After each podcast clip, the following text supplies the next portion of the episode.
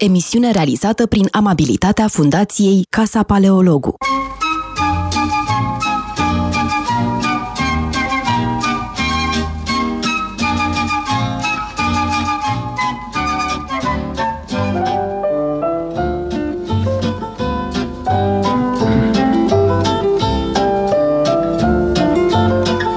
Bună ziua, bine v-am regăsit la emisiunea Metope.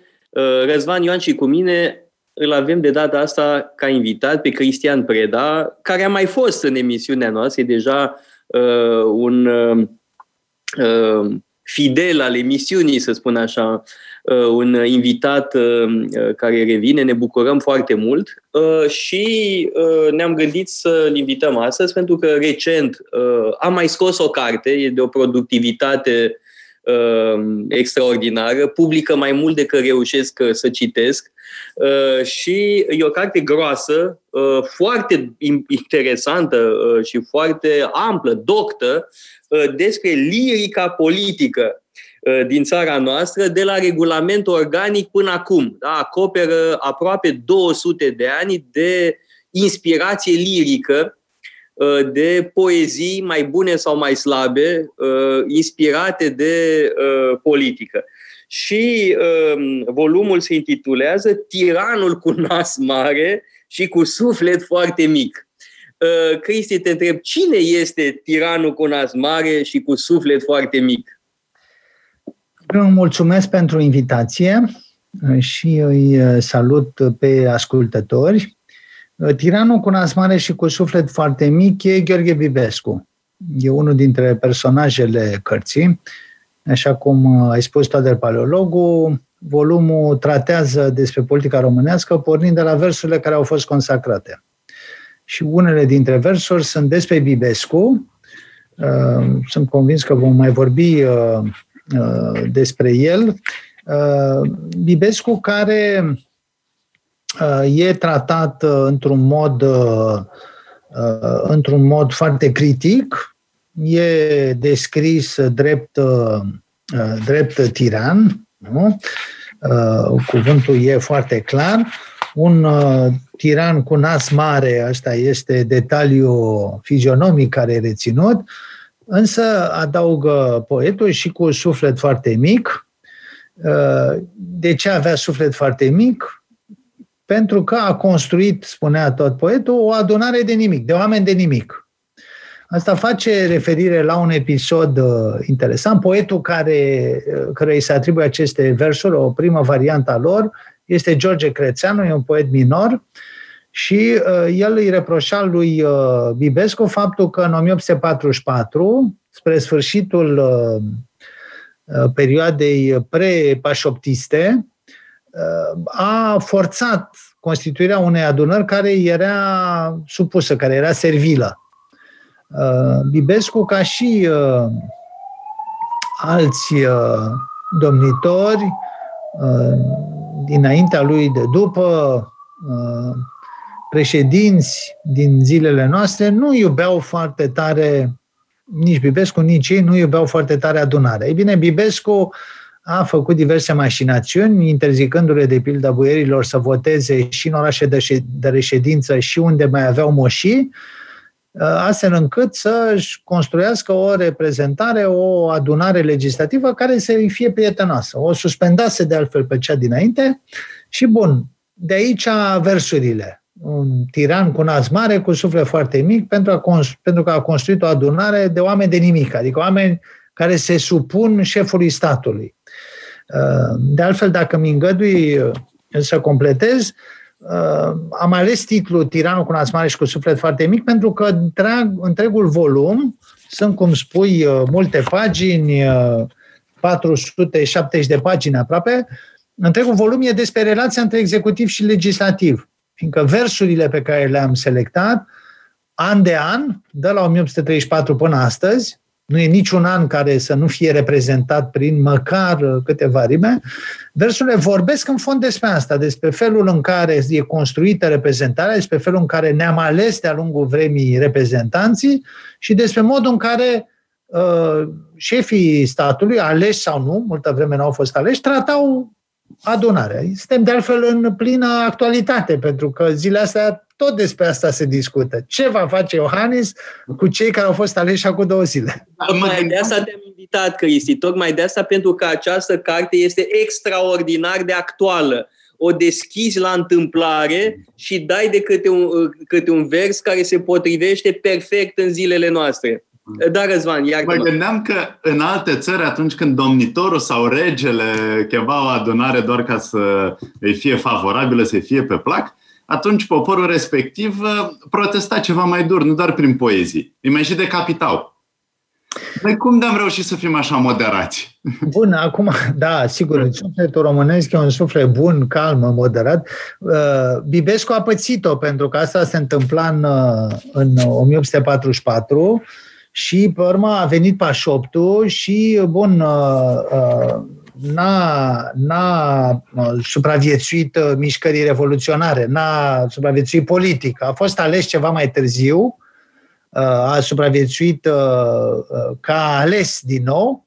De altfel, e interesant că el este unul din primii, e primul șef de stat ales, Bibescu, el e ales într-o adunare extraordinară din 1842, deci tocmai ce fusese ales, trecuseră, trecuseră Uh, puține ani din momentul în care, uh, până în momentul în care a suspendat adunarea și n-a mai convocat-o. Uh, dar pe urmă au mai fost alți șefi de stat care au fost mai întâi deputați, nu? Ceaușescu, dictatorul Ceaușescu, a fost înainte de a deveni secretar general și până președinte, a fost membru al Marei Adunări Naționale. De asta și la proces atunci ați văzut, vorbea despre judecata pe care o aștepta din partea Marea Adunare Națională. Uh, Traian Băsescu a fost înainte de, de a fi președinte, a fost membru uh, al Parlamentului. Ion Iliescu a fost înainte de a deveni președinte, membru al Marii Adunări Naționale. Pe urmă, după ce a fost președinte de 96 și 2000, a fost membru al Parlamentului, a devenit din nou președinte, nu? Și din nou uh, senator. Cum? și din nou senator apoi. Din nou senator. Claus Iohannis n-a fost înainte de a deveni președinte uh, uh, ales în Parlament, a fost ales local. Nu? E interesant și acest aspect. Nu? Câți dintre șefii de stat uh, se raportează la instituția parlamentară după ce au făcut ei înșiși experiența parlamentarismului. Inclusiv am citat și cazurile astea limită, nu Marea Adunare Națională în timpul uh, uh, comunismului, nu? Dar Bibescu uh, uh, ales să nu iubea foarte tare uh, foștii colegi. Repet, i-a pus la punct. Întâi a suspendat adunarea în 1844, după nici de ani de la alegere. În 46 a hotărât să facă alegeri, dar le-a manipulat. Și dacă suntem tot la această epocă, să-mi dați voie să spun că primele dezbateri despre corectitudinea scrutinului și de asemenea despre traseism politic le avem în 1831-32. Uh, primele discuții despre uh, uh, despre turism electoral sunt la alegerile din Moldova din 1832, când se spune despre unul dintre deputați că și-a adus musafir de adunătură spre a face o majoritate. În fine, uh, anticorupția a început de vreme la noi. Și uh, geniu poetic. Nu, că ce voia, cred, să sugereze uh, Răzvan mai devreme e că poate uh, e vorba de o latură debonară a românilor, da? care în loc să facă scandal, în loc să recurgă la violență, fac versuri, mai mult sau mai puțin inspirate. Cred că asta voia să spună. Deși Bun. eu nu sunt convins de, de teza asta. Există o violență care mocnește în uh, societatea românească și din când în când erupe spectaculos. Sigur, nejustificat. Așa mi se pare că onoare explodează când te aștepți mai puțin. și ai niște rezultate eventual la alegeri pe care nu le-ai fi putut prevede și atunci poate când e cazul, suntem prea moderați. Da, bun, pe de altă parte, sigur, dacă îi luăm uh, rând pe rând pe cei care au exercitat această funcție de șef al statului, uh, mulți au încurcat-o. Nu? Cuza a fost silit să abdice, Mihai I a fost și el silit să abdice, așa? Da, trebuie spus că uh, asupra lui Vodă Bibescu a tras cu pistolul un paleologu. Bun, e adevărat că nu e probabil rudă cu noi, este Alexandru Paleologu, nu e taică meu, e altcineva. Alexandru Paleologu a tras cu pistolul către Vodă Bibescu și nu l-a nimerit. Drept care bunicul meu spunea, sigur nu suntem rudă, că dacă eram rudă îl nimerea. Că bunicul meu trăgea foarte bine cu pistolul, mă rog, și asta era o glumă de-a lui. Iar acest Alexandru Paleologu este tatăl unui foarte mare diplomat uh, și scriitor francez, Maurice Paleolog, uh, membru al Academiei franceze, care a și scris foarte mult uh, și tatăl lui era acest revoluționar de la Pașopt, care a tras în vodă Bibescu, ceea ce arată că unii boieri îl detestau pe Bibescu, din vari motive.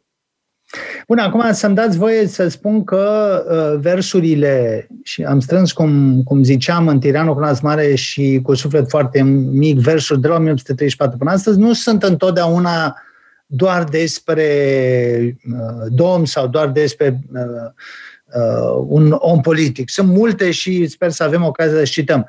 De, de multe ori versurile se referă la ce numim valori. Iată, de pildă, cum se vorbea în plin an revoluționar la Pașop despre uh, suspendarea cenzurii. O temă importantă. Cenzura e o temă politică, așa că ne-a preocupat foarte mult. Și iată cum exprima pruncul român, Gazeta Revoluționară, noua sensibilitate creată după uh, suprimarea cenzurii. Citez. Cenzura se gonește, tiparul dobândește dorita libertate ce e viața sa, cu ea nu mai trăiește, cu ea va progresa. De acum libertatea, de acum fraternitatea, prin toată România, etern vor domni. Tiparul este liber, el le va sprijini. Vedeți, entuziasmul revoluționar nu e doar violență, cum spunea Răzvan, e și entuziasm, sunt bune intenții, bunele sentimente și anunțul unei eternități de libertate. Dacă ne uităm însă ce s-a întâmplat din 48 până în 89, uh, vedem că, în fine, era prea mult entuziasm, nu? Sau că mai uh, uh, cunoscut Uh, cum se cheamă, epocele. Și dați-mi voie să mai citesc câteva versuri și mai frumoase din 1850. Sunt versuri scrise de uh, Cezar Boliac, unele din puținele versuri frumoase, reușite. Multe din versurile din cartea asta sunt uh, oribile, sunt versuri pe care nu le pune într-o antologie construit, construită pe criterii estetice. Eu am luat ce s-a produs în acest domeniu, dar sunt și versuri Frumos. Tocmai că uneori versuri foarte slabe da. Uh, sub aspect estetic sunt extrem de interesante sub aspect politic. Exact, exact. Asta cele, pe care, cele pe care le-ai citat adinauri erau uh, paupere, sunt foarte slabe, dar spun ceva despre o stare de spirit, da? despre o euforie uh, revoluționară. Așa, să-l auzim pe Cezar Boliac. Cezar Boliac despre patriotism. Era uh, în exil, trăia cu mare dificultate epoca post-pașoptistă și iată cât de frumos, scria atât de frumos încât Călinescu l-a așezat în fruntea, să ne amintim, uh, scriitorilor patrioți și unioniști. Nu? Uh, și iată cum trata chestiunea Cezar Boliac. Suntem în august 1850, uh, în drum spre Paris, Cezar Boliac se oprește la Atena și compune versurile. Fie neam oricât de mare, fie neamț francez, englez, neam mai mândru și mai tare ca românul, eu nu crez. Neamul în care naște oricine, pe acela va iubi. Ești român, voi fi cu tine. Că-s român și în veci voi fi. Nu? Iată o, o, o exprimare extrem de generoasă la, asem- la adresa românității și pe care o regăsim apoi în uh, epoce de 1850 până astăzi reluată, nu? Și uh, nu acest uh, filon patriotic și admirativ, autoadmirativ, uh, nu mai ales comparativ. Nu? Neamțul, francezul, englezul, nu sunt de nasul nostru, nu? în sensul în care suntem mult mai buni decât ei, regăsim acest spirit foarte des. Nu? Deci sunt și versuri bune. Mă rog, mie nu mi se par foarte bune astea, dar uh, în fine, e adevărat că uh, versificarea e ceva mai reușită decât celelalte. A zis Călinescu, te rog să nu ne socotești opinia criticilor. Uite că nu avem aceeași opinie în privința acestor versuri. Poate altele ori fi mai reușite. Dar, Răzvan. Da, Cristi, vreau, vreau să te întreb. Care sunt tipurile de poezii pe care le-ai inclus, uh, tipurile de versuri. Bun, am văzut poezii despre valori, despre patriotism, despre națiune, despre felul în care ne raportăm la alte neamuri. Am văzut poezii critice, spunem la adresa lui Bescu, dar care sunt? Care e tipologia? Da, sunt foarte multe, într-adevăr, uh, uh, versuri ale nemulțumiților, nu? Și am să citez mai multe exemple. Sunt foarte frecvente versurile create în campanie. Pentru că ăsta trebuie spus, e un lucru pe care noi nu-l mai uh, vedem astăzi, fiindcă genul a dispărut. Dar multe din campanii se desfășurau versificat. De ce? Uh, se ultimul, care, ultimul care a făcut campanie cu versuri este Vadim Tudor. Uh, uh da. Vadim a folosit sus, uh, nu mai știu, era sus uh, patria, jos mafia, uh, doi, nu știu ce, și patrioți. Da, iată că țara de hoți, chestii de genul ăsta. Înțeleg că în scurt timp va fi o, o bucată de publicitate.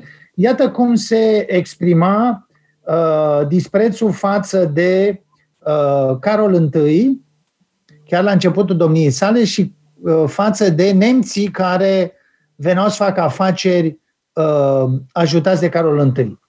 Uh, un text din convorbiri uh, literare uh, scris de Ioan Ianov, un jurnalist destul de proeminent. Ich, Herr von Kalikenberg, tocmai din Berlin alerg, mit hohe Protektion für große Konzession. Dai la mine nur parale și o fașe tu vitale, alles schön und alles gut, cum nimeni n-a mai făcut. E, e poezia antidinastică da, și... E cri... celebru ăsta, e foarte cunoscut, într-adevăr. Ioan Ianov, sigur, e un personaj uh, important al convorbirilor și care a fost ulterior el însuși subiect de uh, uh, satiră. Cred că e publicitate, am văzut. Da, facem o scurtă pauză publicitară și revenim în câteva minute.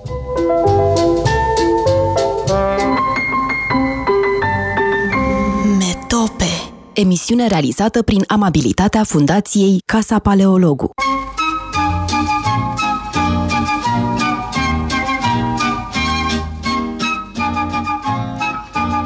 Am revenit în direct în uh, emisiunea Metope în compania lui uh, Cristian Preda, care ne vorbește despre cartea lui Tiranul cu nas mare și cu suflet foarte mic, despre lirica Uh, uh, politică românească. Uh, și Cristi Răzvan punea mai devreme o întrebare despre tipurile de poezii. Și a evocat poeziile ostile, da? poeziile ostile, fie pe un ton foarte solemn, acuzator, evident sunt și cele pe un ton umoristic, epigrame, Uh, dai, dai multe exemple de epigrame în uh, uh, cartea ta. Genul epigramatic uh, era pe vremuri foarte bine reprezentat uh, în România și chiar în politica românească. Da? Ne aducem aminte de un șef de partid epigramist uh, din anii 90, da? Mircea Ionescu Quintus, iar tatăl lui era și el epigramist. Era un, o familie de epigramiști din tată în fiu. Uh, că el a publicat un volum liberal din tată în fiu, putea să spună și epigramist din tată în fiu. Uh, și, uh, desigur, mai sunt și poezii omagiale. Și da exemple.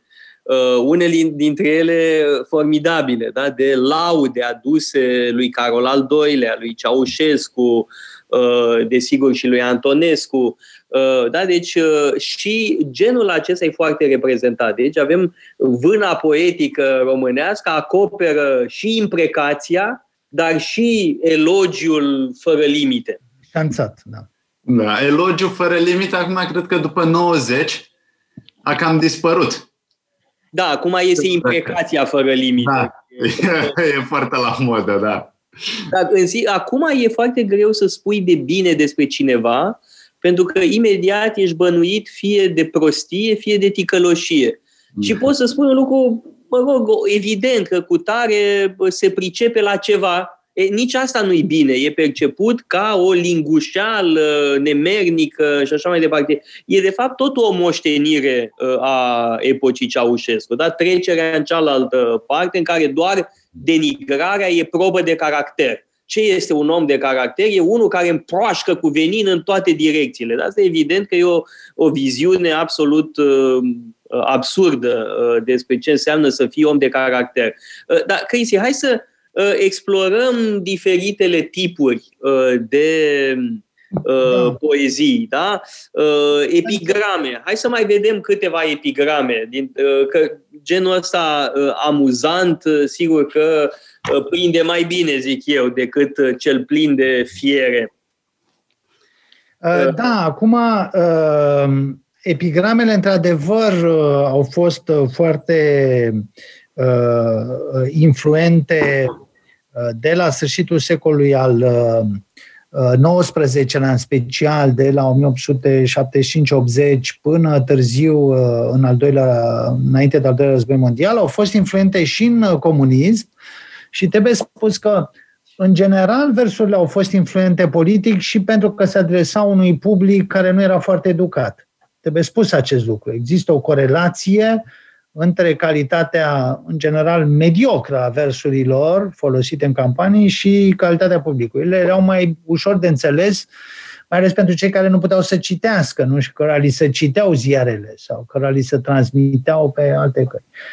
Uh, pe urmă, epigramele sunt foarte simple. Iată, de pildă, ce scria Păstorel despre victima lui preferată, Nicolae Iorga.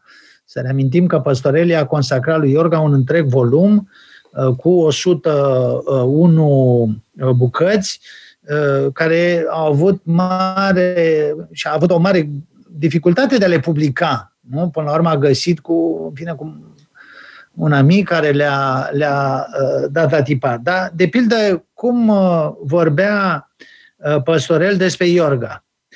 Uh, la Sorbona, când se pune franțuzește să vorbească, tot franțuzul în sine își spune dulce limba românească.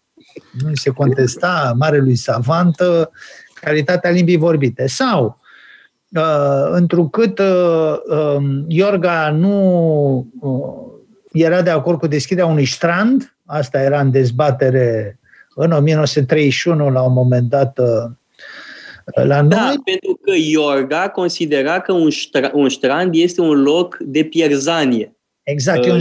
periculos pentru moravuri. Dacă... Exact. Moravurile sunt atinse și atunci Păstorel zice, indignat pe un veac năuc și pe cei ce se despoaie, domnul Iorga intră în baie în manta de cauciuc. Nu? Nu mor aici, într-adevăr. Uh, pe urmă, să-mi dați voie, pentru că n-am, n-am terminat seria genurilor abordate. Trebuie să vă spun că primul, prima bucată pe care am selectat-o în, în iată volum... puțin, Cristi, iată-mă un moment, pentru că uh, volumul lui uh, Păstorel uh, Teodoreanu din anii 30, de la începutul anilor 30, uh, l-a impresionat atât de mult pe tatăl meu, care era copil pe atunci, încât a, s-a apucat să scrie și el epigrame a la manier de Păstorel. În plus, Păstorel Teodoreanu era o figură foarte familiară în casă. Da? Venea uh, la părinții tă, tatălui meu, cunoștea și familia de la Iași, evident, uh, și îl admira foarte mult. Uh, de altfel și mai târziu, uh, cel care l-a inițiat pe tatăl meu în arta de a bea vin a fost tocmai Păstorel și îți dai seama că era un uh, maestru încercat în materie, da? ceea ce nu-l încânta foarte mult pe bunica meu, de pildă, da? că uh, mergea și uh, consuma uh, cantități impresionante în compania lui Păstorel. Dar asta mai târziu. Când era el copil, uh, cred că trebuie să fie avut vreo 12-13 ani, a apărut volumul lui uh, Păstorel Teodoreanu și a scris și el epigrame în același gen. Și vă citesc cam un volumaș uh, scos în familie de bunică, da? de bunica lui tata, cu epigramele micului geniu și evident că sunt slabe, dar ele spun foarte multe despre mediul în care creștea tatăl meu. De pildă, e o epigramă aici cu Iorga, spune așa că mătura acoperișul cu barba cea mare nu e de mirare, dar cum încape în minister e un mister. Da? Bun, nu o fi grozav, dar e, mă rog, e amuzant. Sau o fi fost cum o fi fost regulamentul organic, însă știm că e foarte prost regulamentul organic. Da? și altele în același gen. Dar te rog, Cristi. Da, vreau să spun că uh, epigramele foarte prezente uh, au un sens uh, uh, politic, dar există și alte, alte forme extrem de interesante și de asta m-am străduit să găsesc în istoria noastră literară bucățile relevante pentru uh, nu, configurarea spațiului public în jurul politicii. Și prima bucată din volum uh, îi aparține unui poet din nou uh, minor, un anume Alexandru Hrisoverg, îl veți găsi în toate istoriile literare de la Călinescu la Maiorescu. Hrisoverg uh, uh, e un uh, poet uh, cam nefericit. Uh, adică foarte tânăr încearcă tot felul de uh, cariere și uh, nu nu îi reușește vreuna. Încearcă să intre în armată, nu prea erau războaie, bun, nu avea mari șanse. Își face un, un business, cum se zice astăzi, să vândă cirezi de vite, nu merge nici asta. Și atunci uh, recurge la un gest civic. Vede că nu merge nici business nici cariera armelor și descoperă că un anume Belly Bow, așa îl chema pe Ins, fura cărămizi din uh, fosta cetate a Neamțului. De ce? Ca să-și facă un han, recupera cărămizile, s-a mai văzut și astăzi gestul de genul să recuperezi cărămizile, să pui de un business. Și ce face Hrisoverg, cel care eșuase în uh, război, în cariera armelor și uh, în uh, comerțul cu vite, scrie urmă, se adresează cetățenilor moldoveni. Și iată cum o face. O fraților moldoveni, bătrâni, tineri, de avalmă, veacurilor viitoare nu gândiți căi să dați seamă și puteți cu sânge răce privi acea daramare? Nu opriți barbara faptă, nu înălțați toți o strigare? Ia, un, un apel la uh, mobilizare civică. În fața ororii, ce face Hrisovel? Tot el continua. Nu, fraților, nu, vă rog, nu mai dați prilej hulirii, nu vă mai trageți asupra hula neamurilor toate, ci strigați, opriți pacatul, cereți cu glas o dreptate. Nu? Și vedem debutul acestui tip de comportament civic. Vezi nenorocirea și o strigi. Uh, e inițiativa. Uh, Hrisovel e recompensat. După uh, câteva zile, domnitorul află de revolta civică a poetului și oprește dărâmarea cetății neamțului, păstrează vestigiile patrimoniul e salvat. Stai puțin, e ca, ca Nicu Șordan, care țipa la fiecare demolare, nu? Și no, am făcut no, și eu, am făcut și noi sportul ăsta, da? Nu, nu, nu, nu toate, nu vreau să trimit la, la situații contemporane. E foarte bine, e de bine. O, o cultură diferită, nu vreau să fac apropieri pe care doar cu răutate cineva le-ar putea face. Ce vreau să spun este că uh, Hrisoverg e recompensat, primește o slujbă pe lângă rege, din fericire n-apucă să profite foarte mult pentru că răcește rău de tot. Sunt diferite versiuni, unii spun că a răcit pur și simplu la bal, era iarna, alții spun că uh, a fost uh, prins la o amantă și că a sărit pe geam și asta i-a adus o răceală care l-a doborât. și să mai spune că nu există paralele cu ce se întâmplă ascuns. Nu, nu, nu. Eu ce vreau să spun este că am recuperat din memoria noastră colectivă, inclusiv consemnate literar, bucățile care dau sens angajamentului împotriva puterii. Cei care sunt, uh, sunt personajele cărții Tiranul cu nas mare și cu suflet foarte mic, nu sunt doar politicieni, sunt și cei care uh, Uh, uh, cum se spune astăzi, uh, iau inițiativa și vedem în diverse epoci. Pe de altă parte, aș mai vrea să semnalez un, un gen, genul care înseamnă, nu e așa, spunea și Toader mai devreme, lauda, lauda deșanțată la adresa, la adresa mărimilor zilei. Iată, de pildă, cum Cristi, care sunt campionii aici? Adică ă, cei care au fost cel mai mult lăudați, mă numiesc că Ceaușescu e campionul absolut. Ă, și cine mai sunt ă, locul 2, locul 3? Și care sunt lăudătorii cei mai buni? Bănuiesc că Păunescu și Vadim tot așa se află pe un loc foarte bun, dar cine sunt locurile 3, 4? Cei mai buni sau cei mai harnici? buni. Cred că ar trebui două. Depinde în ce sens buni. Că, uh, e, mm discutabil aici, dar ce înseamnă bun în contextul ăsta? Da, acum uh, Carol al doilea e foarte aproape de Ceaușescu și dați-mi... Da, știu.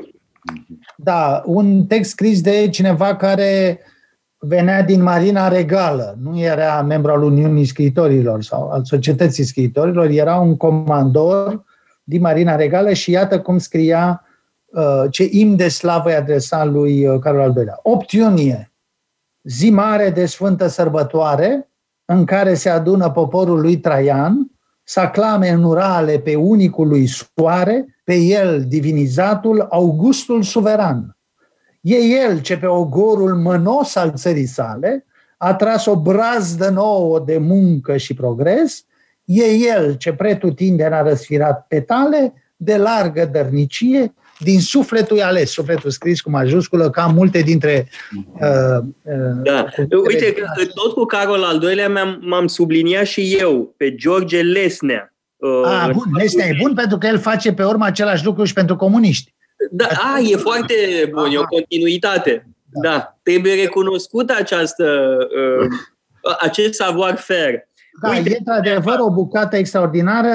Vezi cu zilele, sondele și minele, stâncile Carpaților, brațele bărbaților. Superb și continuă.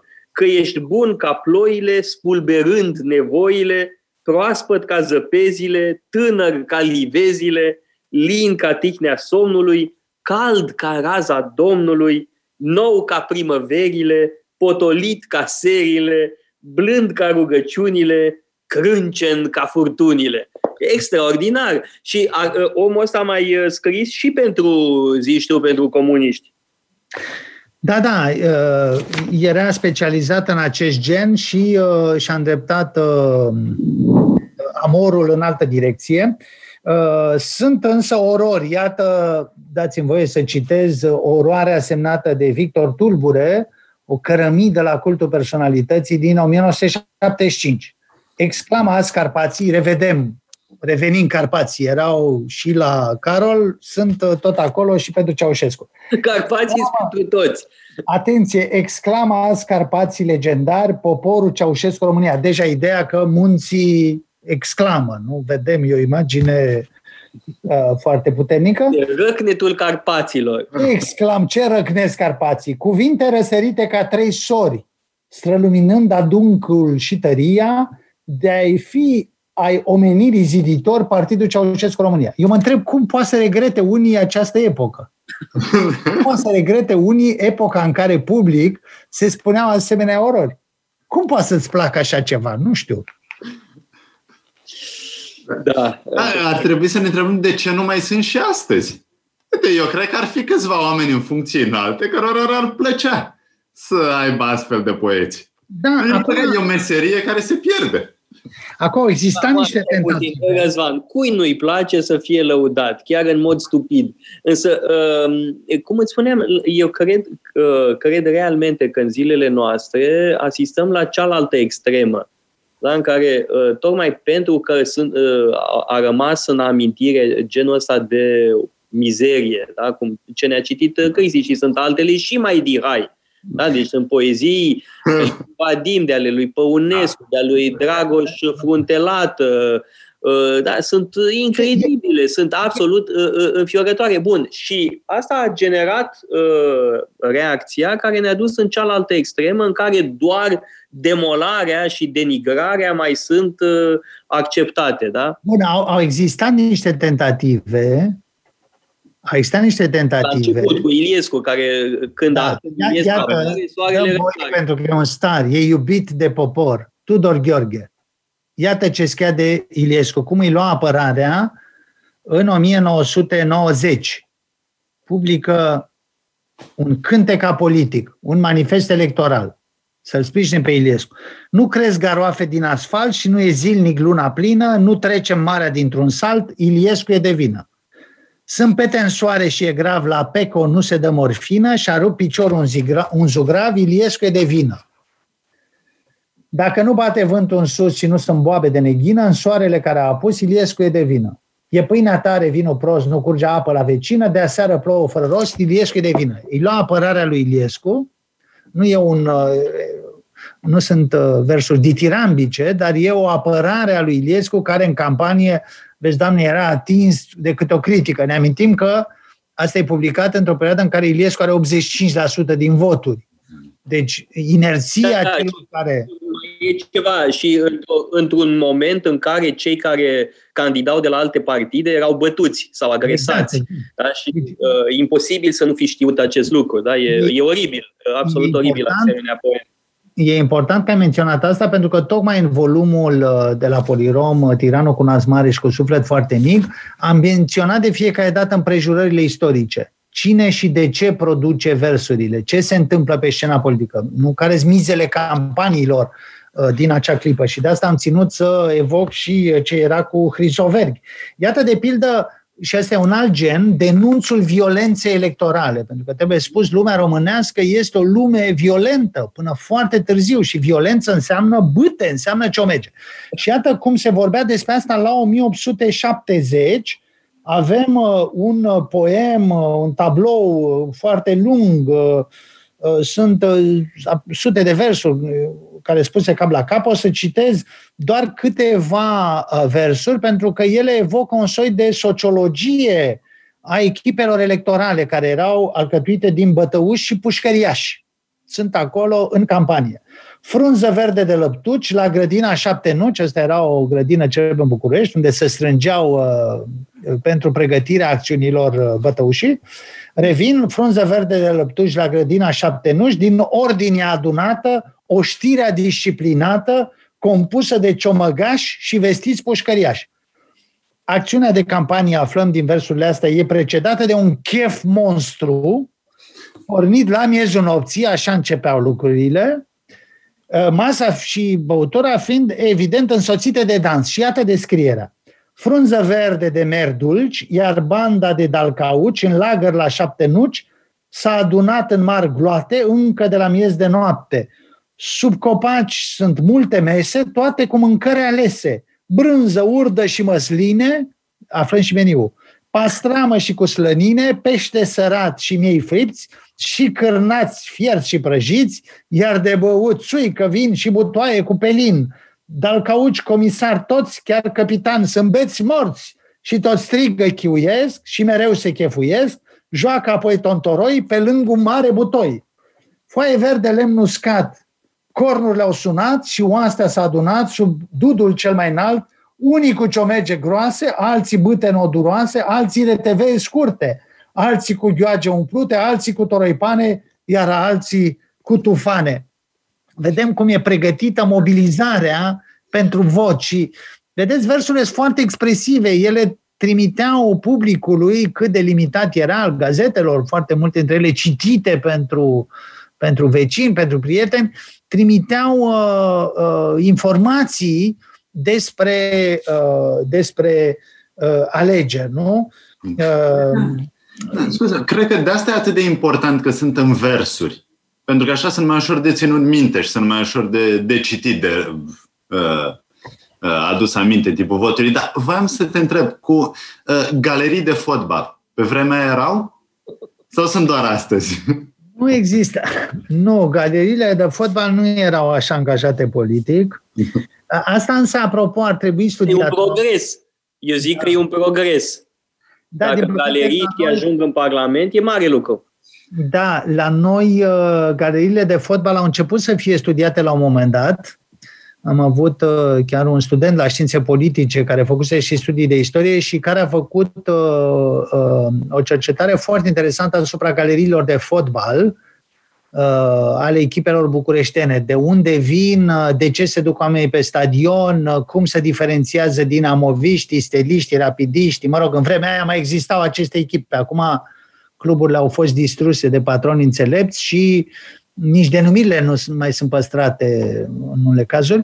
Dar, în fine, uh, fotbalul nu juca importanța pe care o are astăzi în uh, mobilizare, uh, însă, și în general, relația cu sportul era mai, mai slabă. Am însă în carte și sper să găsesc implicarea în campanie a unor steliști care au votat uh, în Turcia, în străinătate, pentru, pentru că jucau un meci de fotbal cu o echipă turcă în ziua votului. Și unul dintre capitanul de la Steaua de atunci, sper să găsesc în volum, uh, era preluat în presa de a doua zi ca să spună că împreună cu întreg lotul a votat pentru candidații unici Fiindcă asta e interesant, versurile, dincolo de elogiile deșanțate la adresa lui Ceaușescu, versurile în timpul comunismului nu dispar din campanie și ele evocă uh,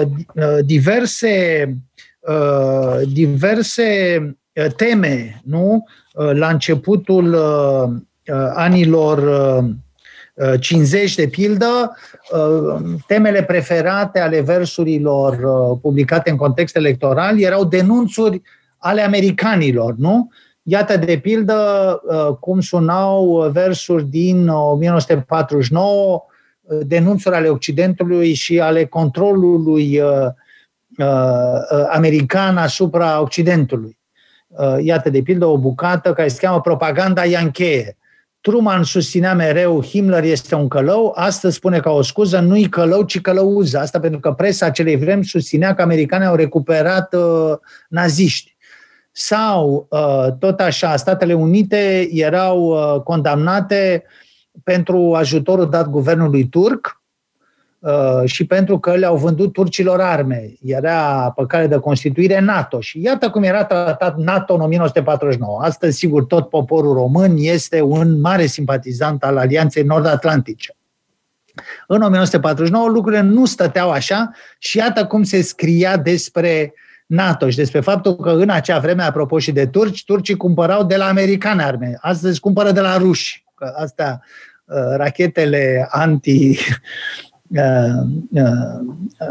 sisteme de astea defensive antirachete sunt cumpărate de turci acum de la ruși. Dar în vremea aia lucrurile erau mai așezate. Americanii vindeau arme turcilor și iată ce se scria în presa din România pe această temă, în versuri. Guvernanții din Ankara, vrând să-și înarmeze țara, o închiriară pe doi bani domnilor americani. Unchiul Sam, primind ofranda, a livrat pe locomanda. Puști obuze cartușiere și un vapor cu mitraliere dar sosit în Istanbul s-a văzut că e mare chiul. Nici o pușcă nu ia foc, nici un glonț nu face poc, turcul a făcut o jalbă imediat la Casa Albă și răspunse protocolul. Cum e turcul și pistolul. Astea erau glumițele pe seama NATO și modul în care era denunțată înțelegerea uh, pe care astăzi o uh, uh, apreciem atât de tare. Nu? Foarte interesant. Deci, în 1850, românii erau mai grozavi decât englezii, francezii, nemții. După aia, în 1949-1950, Occidentul încerca să ne încercuiască, Occidentul decadent, și astăzi exportă neomarxism. Și asta ne distruge pe noi ca națiune. Adică era mai bine în 1850 raportarea asta. Da, acum relația cu străinătatea e o temă de la, de la din secolul XIX până astăzi uh, și evident că uh, versurile pe care le-am strâns uh, dau seama de numeroasele reorientări și de numeroasele învinovățiri aduse Occidentului. E clar că suntem, asta știm din cărțile de istorie, suntem o societate care caută pe de o parte modernizarea inspirându-se din modele occidentale, nu? Căutăm să ne modernizăm prin occidentalizare și evident pe de altă parte că există rezistențe sau că există epoci cum e epoca de debut a comunismului în care admirația pentru Uniunea Sovietică face uitat Occidentul, nu? Și se cade în, în extrema unui denunț uh, viguros al uh, puterilor occidentale. Uh, propun să luăm o scurtă pauză publicitară și reluăm peste câteva minute uh, discuția asta foarte interesantă despre lirica politică românească. Metope. Emisiune realizată prin amabilitatea Fundației Casa Paleologu. Am uh, revenit în direct în emisiunea Metope împreună cu Cristian Preda comentăm versuri inspirate sau mai puțin inspirate uh, care au legătură cu viața noastră politică. Uh, aș vrea să revin la o întrebare uh, pe care am pus-o mai devreme și după aia am uitat-o cumva. Care ar fi campionul epigramelor? Bănuiesc că totuși Păstorel Teodoreanu, nu? Și care ar fi următorii epigramiști realmente inspirați? Pentru că Păstorel chiar era grozav. Da? Chiar sunt și versuri care și de acum ne aduc, de pe care și acum ni le amintim, cum e faimosul uh, faimoasa poezioară cu Caligula imperator, uh, a făcut din cal senator, doctor Groza mai sinistru, a făcut din bou ministru. Da? Asta este faimoasă și altele, da? cu, uh, și în, pe vremea uh, lui Carol al II-lea și mai târziu pe vremea comuniștilor, dar care ar fi uh, pe locul 2, care ar fi cel care ar obține medalia de argint sau de, eventual de bronz, după părerea ta? Ion Ionescu Quintus. Ți da? se pare, dacă e foarte bun? Da, este uh, unul dintre cei mai uh, serioși și uh, uh, consistenți. A, am o poezioară de-a lui. În de politică de vii, om de frunte, dacă știi, sau să perii sau să sperii sau să perii. Asta nu e rea deloc. Da? E chiar o lecție foarte bună pentru politică. Dar ă, ți se pare că într-adevăr e foarte bun așa în... Ă, da, da mi se pare că uh, e unul dintre cei care uh, a luat în serios uh, epigrama și care uh, a, a avut versuri foarte reușite. Acum, e interesant și aici nu m-aș grăbi să dau foarte multe nume și faptul că veneau spre epigramă foarte mulți juriști. Asta e o tradiție a da. epigramei românești. Erau, nu-i așa, oameni care aveau o meserie foarte serioasă, foarte respectată, juriști, avocații, judecătorii au fost întotdeauna respectați în statul nostru și uh, mulți au, uh, uh, au intrat pe acest teritoriu. Acum, volumul cuprinde însă pe lângă genul uh, epigramei uh, profesioniste, uh, cuprinde scriitorii mărunți, uh, da. care Asta e foarte interesant da, care produceau în timpul campaniilor. Pentru că um, uh, postacii de odinioară. Da, erau, exact, erau postacii de odinioară. Iată, am dat aici uh, uh, Desp- uh, da, am dat peste scrutinul din 1937, un scrutin foarte complicat. Așa foarte important. Da, și într-un ziar de provincie, un june penelist din orașul Brad, îl cheamă Iuliu Dan, semna cu numele lui, publică un îndemn la vot. Dau acest exemplu pentru a arăta că inspirația i-a vizitat pe mulți. Nu? Omul era un tânăr activist, n-a făcut uh, o carieră dintr-un oraș foarte simpatic, uh, de unde vine și fostul ministru Meleșcanu, care și-a încheiat cariera de curând, Iată ce scria Junele Penelist din Brad, nu? postacul avant la letră. explica semnul electoral pe care trebuia să-l votezi. Fac o paranteză, în perioada interbelică, semnele electorale erau figuri geometrice sau figuri foarte simple, ochiul, de pildă, la țărănici, sau linii uh, drepte, oblice și așa mai departe.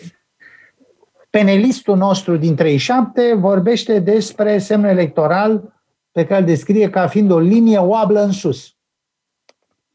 Și scrie versul ca să explice cum trebuie să votezi. Intru acolo într-o odaie, asta e cabina de vot. Un om bun în, do- în secția de vot. Un om bun în două foaie, că e buletin de votare și după ce mi l-a dat, după ce m-a descântat, intru în coliba mea, asta e cabina, acolo sunt numai eu și cu Sfântul Dumnezeu. Desfac bine buletinul, mă închin ca tot creștinul și apoi pun ștampila mea pe o linie oablă drept în sus, care bine în țară ne-a adus. Vedem care este rostul acestor versificații foarte, de foarte proastă calitate, să recunoaștem. Uh, vizita uh, poeticească n-a reușit uh, să găsească un suflet foarte sensibil și um, rostul este acela de a descrie procedurile de vot. De altfel, poetul Junele Postac de atunci ținea să elimine și uh, variantele rele ale comportamentului în cabină. Și iată, spunea, eu nu pun ștampila mea nici pe roată, nici pe stea, astea erau alte semne electorale, ci pe linia cea curată, căi de Dumnezeu lăsată.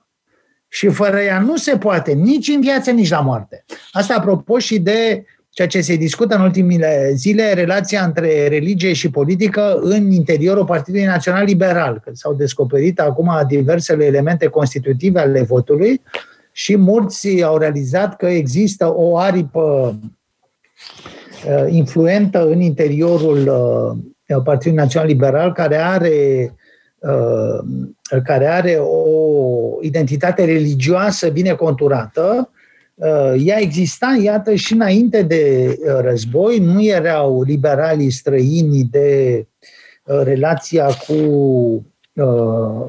religia, cu biserica. N-am să citesc din versurile oribile ale extremei drepte, am cuprins unele dintre ele pentru că joacă un rol, dar n-aș vrea ca în vreun fel sau altul să se înțeleagă că le difuzăm. Da, sunt, dar sunt foarte importante sunt foarte importante în, uh, pentru a înțelege fenomenul. Uh, pentru că uh, garda de fier folosea foarte mult cântecele. De altfel și spune Codreanu în cărticica lui pentru șeful de cuib, dacă în cărticica șefului de cuib, spune că um, e atât de important să cânte împreună. Și sunt poezii de ale lui Radu Gir și de ale altor Uh, poeți uh, legionari care au contribuit foarte mult la uh, victoria legionară, inclusiv în alegerile din 37, că vorbeai de alegerile din 37 și făceau versuri toți, da? făceau versuri postacii liberali, cel pe care ni l-ai citat mai devreme, dar făceau versuri și ceilalți și printre ceilalți sunt evident și legionarii și Radu Gir era un poet implicat în campanii electorale. Da, da. noi poate că ne temem pe bună dreptate, nu vrem să difuzăm așa ceva, pentru că ar fi da, da, mai nu vreau, nu vreau ca într-un fel sau altul să se înțeleagă rău uh, aceste citate. E bine, cred eu, să le avem sub ochi și le-am comentat uh, critic așa cum se cuvine. Uh, pe de altă parte, apropo și de nume importante, un, unii dintre epigramiștii de succes, și o să iau cazul lui Calotescu Neicu, um, cunosc asemenea derive politice. Deci, Calotescu Neicu e cineva care publicase versuri de bună calitate și în timpul uh, în care îl avem pe Goga prim-ministru, uh, profită de uh, situațiune și publică diverse diverse volume, ocupă și niște poziții importante publice însă în același timp um, um, denunță ceea ce e denunțat și astăzi, de pildă numirile, numirile uh, inadecvate. Nu, s-a tot discutat în ultimii ani. Numește oameni incompetenți în diverse posturi. Și iată cum vorbea Calotescu Neicu, repet, iau toate, um, iau toată distanța care se cuvine pentru că a cunoscut uh, uh, momente nefericite, uh, dar denunțul lui merită citat. Iată, se, se arăta nemulțumit de faptul că în fruntea Camerei de Agricultură din Galați a fost numit un preot. Și ca să exprime asta, a compus următoarele versuri. La Camera de Agricultură, atât de grea a fost sincopa, încât, nemai găsind remediu, au trebuit să cheme popa. Um, e o altă formă de, de... Astăzi ne revoltăm și citim. În fruntea unui spital e un mecanic auto sau în fruntea unei instituții de cultură e un tip care se pricepe la uh, colindat cu plugușorul. Nu știu, în fine, situațiile absurde pe care le știm.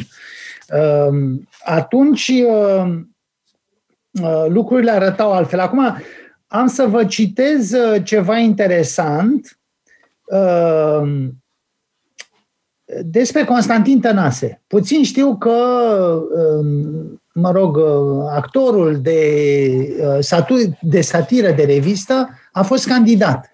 Și iată cum îi făcea, uh, îi făcea, cum îi făcea campanie în 1920 ziarul Dimineața. Dimineața era un ziar mai la stânga, care l-a admirat pe Tănase. Și la alegeri din 1920, sunt alegeri ținute la puțină vreme după primele alegeri care au fost organizate Uh, în România Mare. Scrutinul din noiembrie 1919 a dat o cameră foarte fragilă și în mai 1920 se fac alegeri. E bine, Constantin Tănase se prezintă la aceste alegeri. Și iată cum mi se făcea uh, campanie într-o gazetă cum era uh, dimineața. Uh, el tocmai fondase compania Cărăbuș, care i-a devenit uh, ulterior uh, numele uh, i s-a lipit de uh, identitatea actoricească. Uh, Iată versurile. La alegeri fiecare puneți pecetea cu tuș, pe, list, pe lista ce drept semn are un simpatic cărăbuș. Primul candidat tănase, ce la blaudă și un ciung, când vorbește și al său nas, e cât barba lui Iorga de lung. Tema bărbii lui Iorga toate apărea frecvent, cum ne-ai spus și tu despre tatăl tău. Și în colibe și în palate e iubit și cunoscut, e da dracului, zic toate și toți cei care l-au văzut cu Tache poate or să iasă, dar să știți, pe tănase de not scoate, țara o să prăpădiți. Catastrofa, nu-l alegeți pe cutare și s-a dus totul de Necăjită și săracă, țării în acest moment, cine veselii o leacă poate-i da? El, evident. Îl găsim în același timp pe uh, Constantin Tănase în 1940, uh, la radio, uh, apărând, apărând nou regim, instalat în uh, septembrie 1940, uh, un regim de foarte tristă amintire și îl găsim pe Tănase făcând uh, o apărare, o apologie a noului regim, denunțând corupția. Și asta e interesant, adică interesant și pentru că aflăm faptul că denunțarea corupției a fost făcută sub diverse regimuri. Uh, nu e ceva post-comunist și recent democratic. S-a făcut denunțarea corupției și sub comuniști, s-a făcut și sub Antonescu. Și mai și e ceva, denunțarea corupției poate servi orice fel de cauză. Tocmai, dar deci asta e interesant. Poți să în orice direcție, de la extrema dreaptă până la extrema stângă, poți să o folosești pentru o cauză bună, pentru o cauză rea. Exact. Este cel mai comod uh, slogan. A, a, asta vreau să spun, și asta vreau să subliniez, și anume nevoia de a vedea nuanțele, de a înțelege împrejurările în care se produc discursurile și care e rostul lor. Iată cum uh, vorbea într-o emisiune radiofonică uh, Tănase, Constantin Tănase, în apărarea regimului antonescian și pentru a denunța corupția. Mă, politica ce a fost, o știm mă toți, pe de rost cum veneau mă la putere dacă am muștele la miere, unul la o misiune, altul o concesiune, o lucrare, un pavaj, curaj, azi curaj, mâine curaj, mai puneau cât un etaj, na și ție, na și mie, vai de biata Românie. Asta era modul uh, în care era denunțată corupția. Da, partea proastă este că poezia continuă. Până când mă, într-o zi, de-te Domnul deveni, chiar în culmea disperării, singura nădejde a țării, îl știm toți, conducătorul. Da, și urmează un elogiu al dictatorului. Da? Deci de la denunțarea corupției la lauda dictatorului. Da.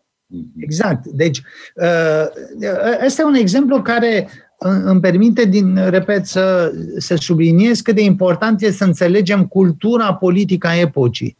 Să vedem ă, în ce fel ă, binele public este tratat, care sunt resursele care sunt mobilizate și care sunt atitudinile.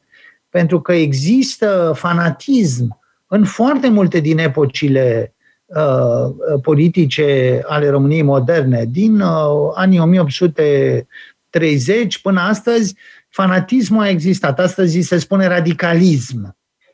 Uh, Însă, uh, uh, tocmai te întrebam mai devreme de un eventual clasament și cred tocmai că Tănase este extraordinar. Da? Este un Uh, bun, dincolo de uh, mă rog, derapaje uh, grave, cum e cel pe care l-am văzut mai devreme, Tănase acoperă o perioadă lungă da, în care este de o productivitate extraordinară și sunt multe uh, uh, sketch-uri de ale lui, uh, poezii extraordinare. Era, de o popular, era extraordinar de popular uh, în anii respectivi. Da? Și el cred că e un fenomen cu totul aparte. Aș zice că e unul dintre marii campioni ai liricii uh, politice amuzante, umoristice. E un mare umorist.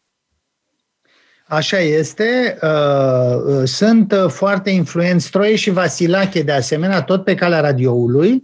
Și trebuie spus că uh, Vorbi și de te rog despre Stroie și Vasilache, pentru că în generația mamei mele, Stroie și Vasilache erau o referință importantă. Și uite, Răzvan poate nu știe de Stroie și ah. Vasilache. Habar nu am. Cine sunt ăștia? Cine sunt Stroie și Vasilache? Ca vrut ei. Uh, am să, am să citez uh, uh, niște versuri pentru că în felul ăsta este mai uh, ușor.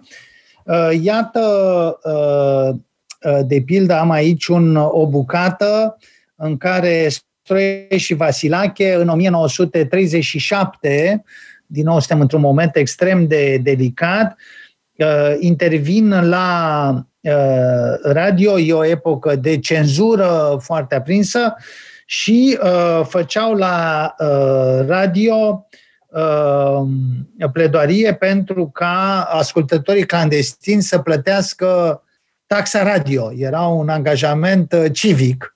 Uh, îi vedem angajați în foarte multe proiecte care consolidează binele public. Și iată cum uh, Uh, vorbeau despre asta. S-a sculat Maian Bădica Traian, călare pe o undă, lungă și rotundă, plecând prin vecini, pe la clandestin, strigându-le tare să-i audă oricare, acu e momentul, plătiți abonamentul. Mânați, măi, hăi, hăi, că de nu plătiți, rău o să pățiți. O să vie statul să ia aparatul. Mânați, măi, hăi, hăi.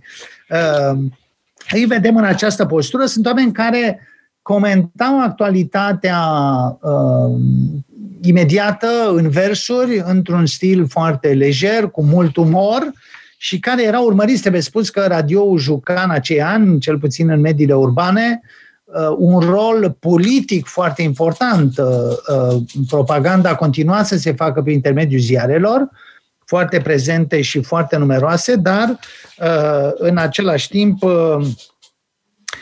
nu e așa, interveneau, uh, interveneau uh, undele radio, mesajele prin, uh, prin intermediul radioului.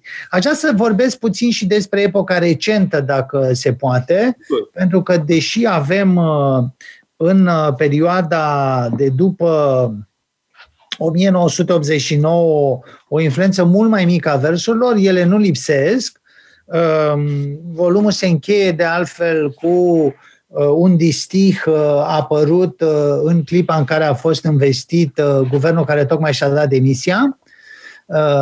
E vorba de al doilea guvern Orban, să ne amintim că la începutul pandemiei, după ce se pregătise un scenariu de alegeri anticipate, totul a fost dat peste cap și în locul lui Câțu peste noapte s-a reîntors Ludovic Orban pentru a prelua guvernul și erau primele zile ale gestiunii pandemiei când uh, Ludovic Orban a fost chemat să depună jurământul la Cotroceni, s-au luat uh, măsuri de siguranță foarte, um, foarte severe și a apărut uh, distihul Ludovic și Violeta investiți cu izoleta. Vă amintiți că una dintre primele creații ale epocii pandemiei este creația lingvistică Izoleta, acel mic mijloc de transport Um, uh, uh, a, de transport al bolnavilor, o targă.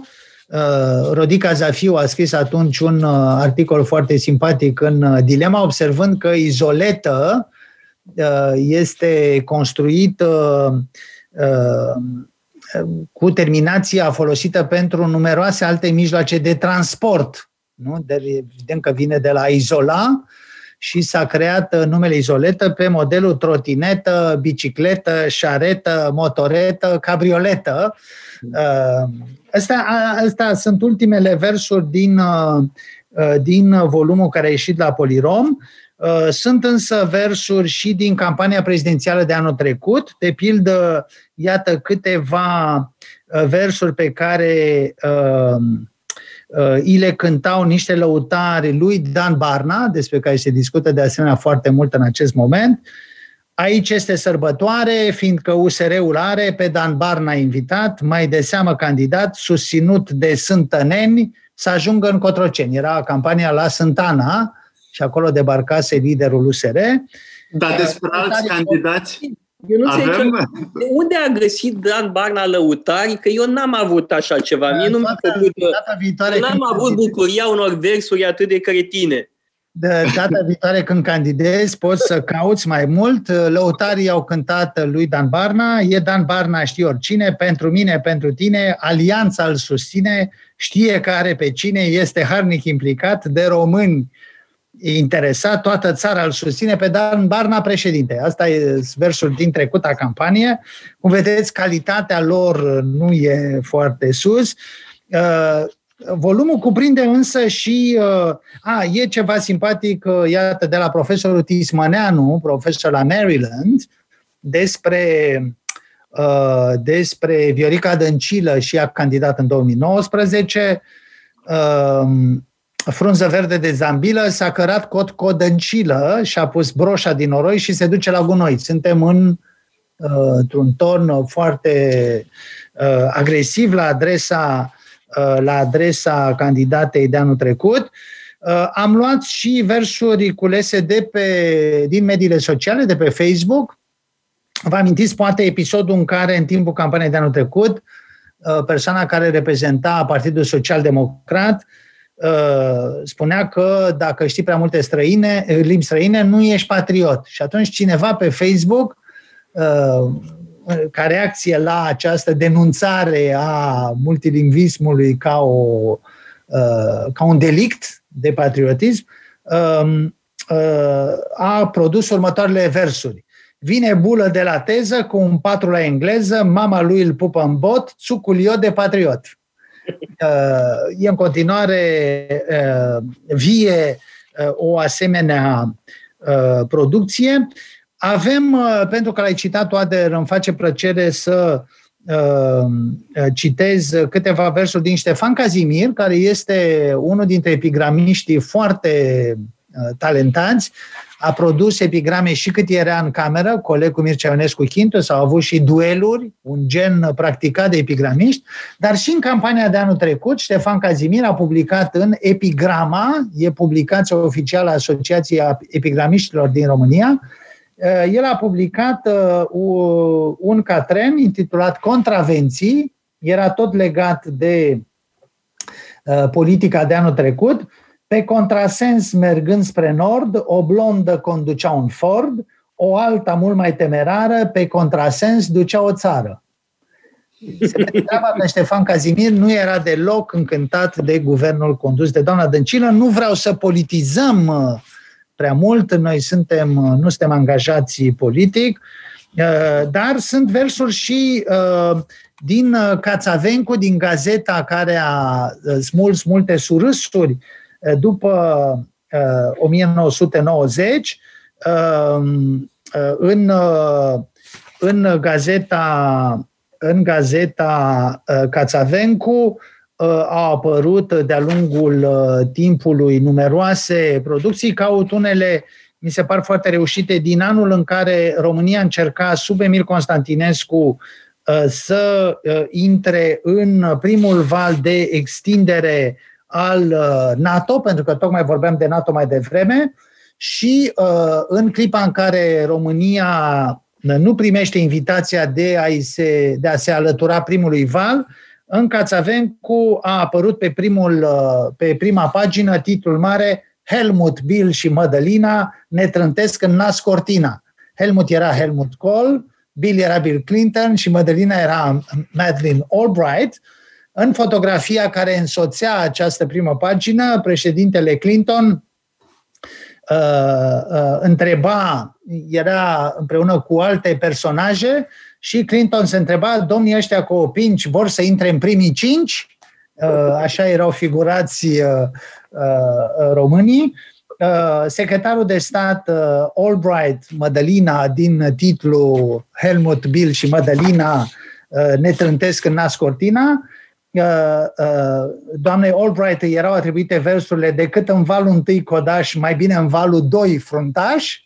Helmut Kohl avea și el trei versuri asociate, bagă-i mădii fă fă pe plac, nu-mi pasă de Jacques Chirac, dar mie de Nea Țiriac. Era evocată prietenia, prieteșugul dintre Țiriac și diversi politicieni germani. Lui Emil Constantinescu îi se atribuia un ton pesimist și plin de reproșuri, cu trimitere la un scrutin, cel din 46, ne-ați pierdut la Babaroase, tot la fel ca în 46. Și, în fine, montajul includa pe primul ministru din acel moment, Victor Ciorbea, care îi se adresa președintelui, șeful nu-i mai agasa că ne ia și clauza. Uh, Cațavencii erau într-o epocă în care produceau, uh, cum spuneam, mult umor. Uh, i-am citat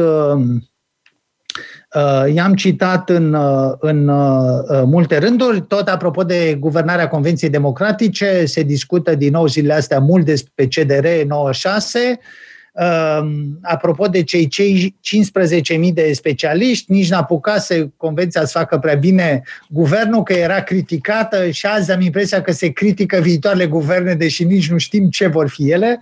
Atunci era la fel. Ce reproșa avem cu convenției? Uh, numirile uh, din uh, rândul celor 15.000 de specialiști absenți mălăieți pe la județ, bătrânei în comitet, frecangii pe la regii, hahalere în ministere. Ăsta era tonul critic. E ceva care leagă această cultură a protestului, a denunțului inversuri de secolul XIX. Există, altfel spus, niște, niște curente și, mă rog, mi s-a părut interesant ca uh, împreună cu autor de, de, diferite, de diferite calități estetice să uh, alcătuiesc o asemenea istorie. Pentru că dacă vreți, trebuia poate să spun asta la început, am căutat să uh, văd cum arată istoria politică a românilor spusă prin versuri. Nu am plecat de la ipoteza radicală. Ce ne-am face dacă într-o zi n-am mai avea la dispoziție decât versurile consacrate politicii românești? Ce am mai înțelege din ea? Și așa le-am pus la cale. Lăsați-mă da, da, să... Poate reconstitui uh, istoria politică a României pornind de la uh, versuri. Uh, uh, hai să facem o scurtă pauză Sigur. publicitară și să revenim pentru ca să tragem niște concluzii uh, pe final de emisiune. Metope. Emisiune realizată prin amabilitatea Fundației Casa Paleologu.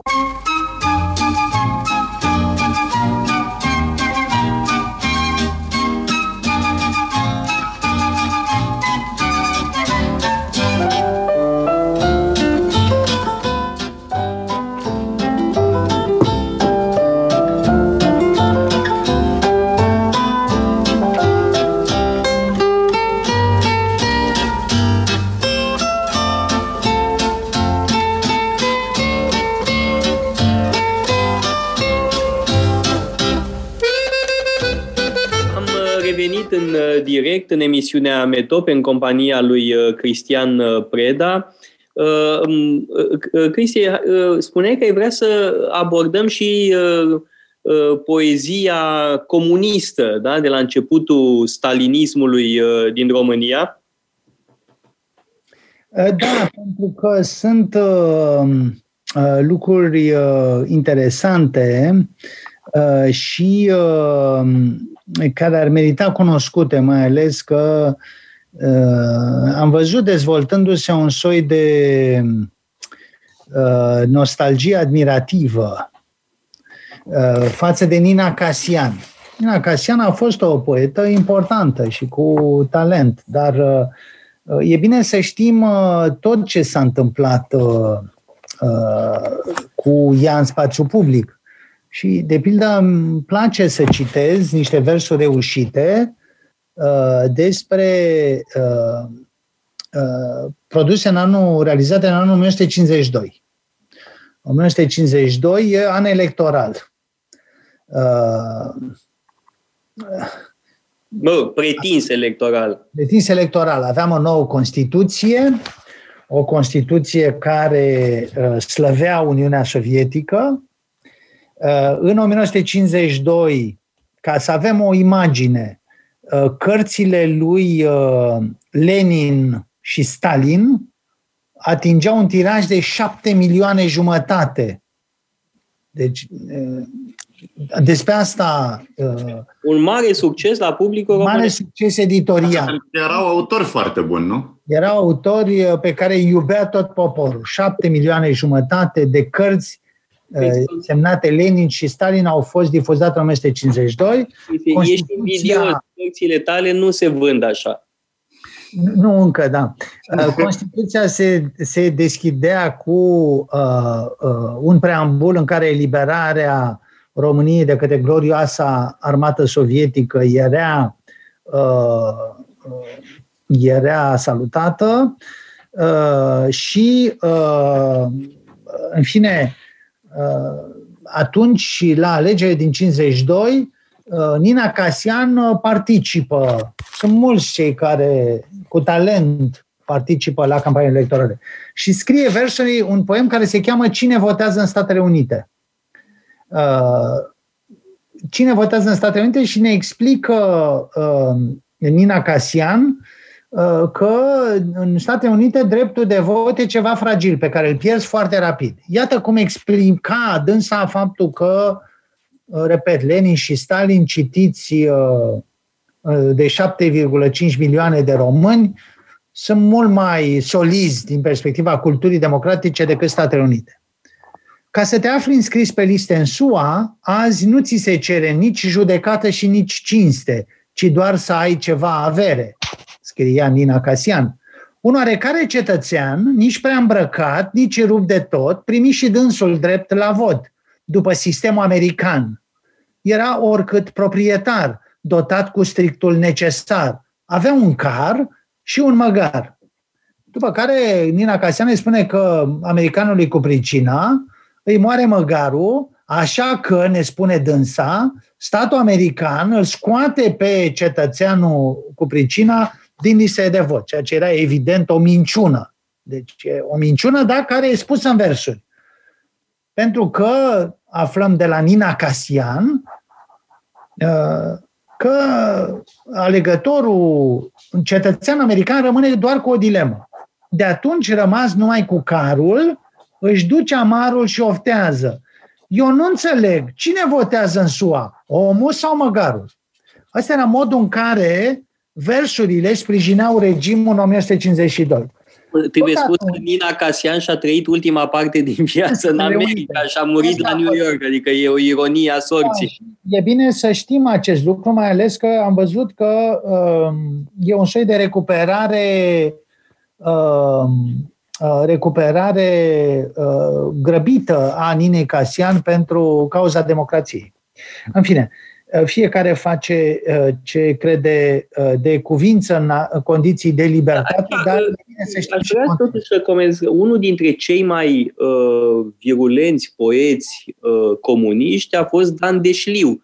Dan Deșliu a și compus imnul uh, Republicii Populare Române, care era îngrozitor, absolut îngrozitor. Trebuie recitit imnul respectiv, da? un bun exemplu de poezie uh, leninistă Uh, da, ca inspirație. Ori Dan Deșliu în anii 80 este un personaj pozitiv în contextul de atunci, da? pentru că era dintre scriitorii mm, care mai criticau câte ceva. Uh, adică există și convertiri. Uh, la fel, există convertiri. Fost, nu... la fel cum a fost și Anatol Baconski, da? a scris niște poezii care sunt cum sunt uh, din anii 50, după care a devenit un personaj pozitiv și chiar foarte pozitiv, aș spune, în contextul de mai târziu. Știu, uh, de, mă rog, relaxare, liberalizare a regimului. Alții au rămas uh, fideli, uh, cum e Beniuc. Da? Beniuc așa a fost în anii 50 și așa a rămas până la capăt. Sau, nu știu, mă gândesc și la Păunescu, care a început bine și după aia a luat-o pe o pantă pe care a și continuat ulterior. Da, tocmai ceea ce vreau să spun este, pledoaria mea este una în favoarea unei recuperări nuanțate. și complete. Adică e bine să dăm exemple din acea epocă, pentru Categoric. ca lumea să știe de unde vin, inclusiv cei care convertiți și, repet, absolut uh, estimabil din punctul de vedere al uh, uh, uh, talentului, uh, uh, ajung, nu? E bine să știm de unde vin. Și vin de la astfel de versuri. Și lăsați-mă să mai dau un exemplu, tot, uh, bun, anul 19, anii 1952-53 sunt foarte interesanți. Toată lumea știe probabil câte ceva despre celebrul poem al lui Atoma intitulat Silvester Andrei salvează abatajul. Uh, dau câteva versuri pentru a le reaminti unora care îl știu și pentru a le face cunoscut unora care n-au auzit de asta. Uh, Silvester Andrei e un muncitor care vorbește cu un coleg despre lucru mină și do- cei doi vorbesc, amândoi sunt fruntași și iată ce discută muncitorii și iarăși totul e pus într-un context electoral și politic. Auzi, auzi, prin bolți Ceco, grozav au pușcat abatajul cel nou. Putem să urcăm, măi, Silvester, acum doar să treacă o leacă pâcla de fum. Încărcăm vagonetul și pe urmă la drum. Așa să tu iau bun fărtați între ei Bogănici Neculai și Silvester Andrei miner și vagonetar puși pe listă fruntași la întrecerea socialistă. E epoca în care anonimii uh, devin eroi și mai adaug ceva, e epoca în care în campaniile electorale pe care le organiza Partidul Comunist, cei care făceau propuneri erau cetățenii. Politicienii nu promiteau și nu propuneau nimic. Cetățenii erau cei care spuneau ne angajăm să facem planul cincinal și mai departe. Uh, aș mai adăuga ceva cu îngăduința gazdelor mele, cum e tratată moartea lui Stalin uh, în martie 1953 în poezie. Pentru că avem uh, uh, poeții supuși, poeții servili, de pildă Eugen Frunză, care neagă pur și simplu faptul că Stalin e mort. Pune, nu, nu, e, nu se poate.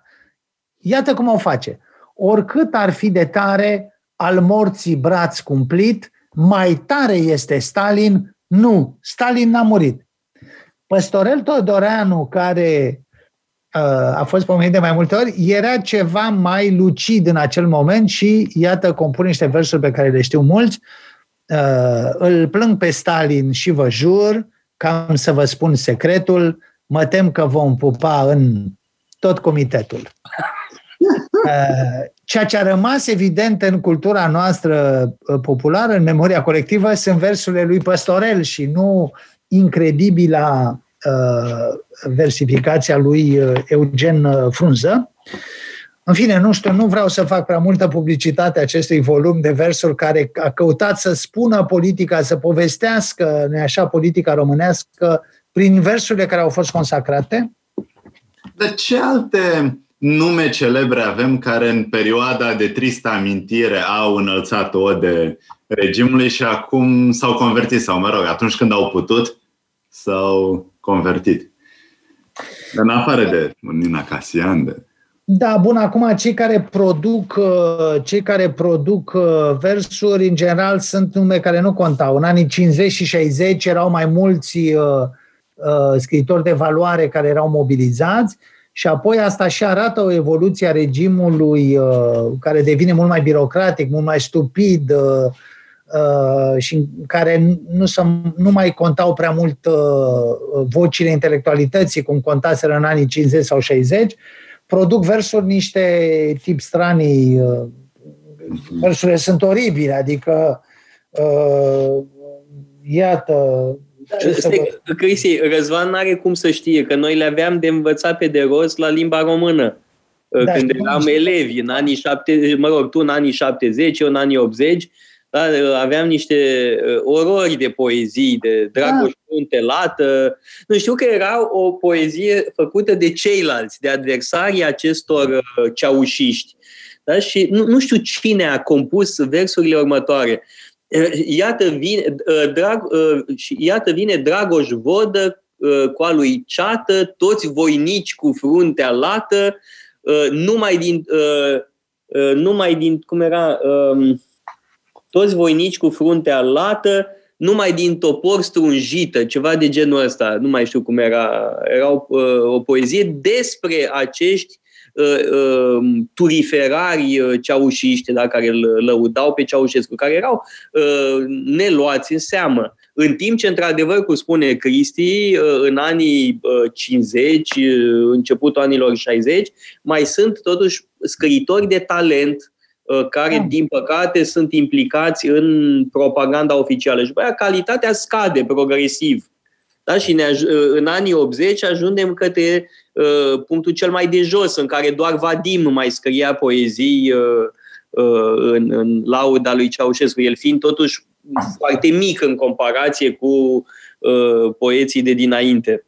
Da, acum uh, aș vrea să, uh, să citez niște versuri din anii 80, pentru că, i spun, de fapt sunt la sfârșitul anilor 70, în 79 deja, Elena Ceaușescu devine și ea obiect al cultului personalității. Este un, un lucru de care nu se ține seama, dar probabil că uh, e bine să ne reamintim. Ea e deja prezentată în 1979 ca savantă chimistă.